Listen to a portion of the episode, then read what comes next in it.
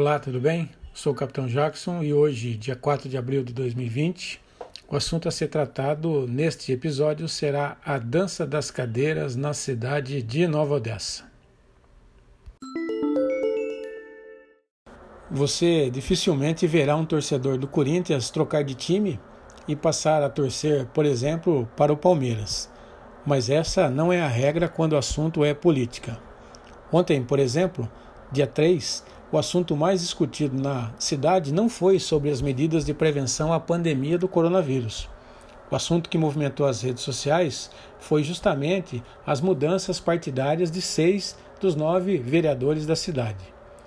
Tudo isso ocorre porque hoje, dia quatro, é o último dia para as pessoas que desejam participar das eleições em outubro deste ano estarem regularmente filiadas a um partido político, claro que se não houver alterações no calendário eleitoral.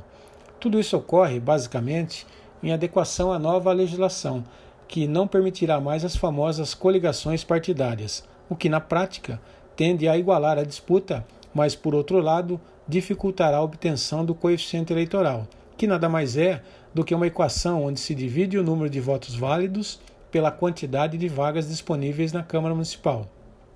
O resultado obtido é o número que o partido deve atingir para que consiga obter uma vaga no Legislativo. Surge então uma nova estratégia: juntar todos os eventuais puxadores de voto em uma mesma legenda, a fim de unirem forças para não ficarem fora da nota de corte partidária. Mas a pergunta que se faz é como gerenciar tantos egos inflados dentro de um mesmo partido. No futebol, a gente costuma ouvir que time cheio de estrelas nem sempre ganham campeonatos importantes. Vamos aguardar. Outro assunto interessante foram as exonerações de pessoas que ocupam um cargo na administração, e outras nomeações ocorreram. Novamente, na política, nem tudo é o que aparenta ser. Como se diz os entendedores políticos de plantão, na política não há acidentes. Tudo é planejado, inclusive o próprio acidente.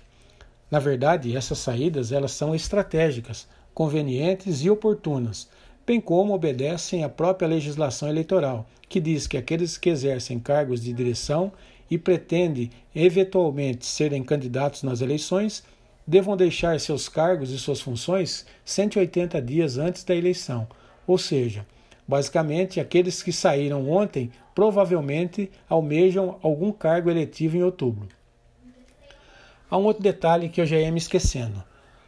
Poderemos observar outras baixas na administração, porque aqueles que ocupam cargos, mas não são diretores ou chefes, e de igual modo têm interesse em colocar o nome à prova nas urnas em outubro, deverão se afastar noventa dias antes da disputa. Portanto, ainda haverá outras saídas e outras entradas, a fim de oxigenar o sistema.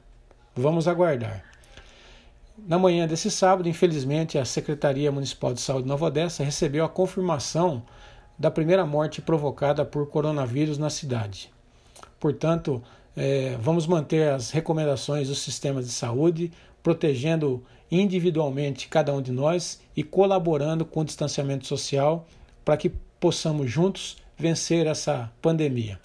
O meu muito obrigado pela audiência. Se você gostou, curta e compartilhe com seus amigos e contatos. Até o, um próximo episódio. A minha continência, força e honra.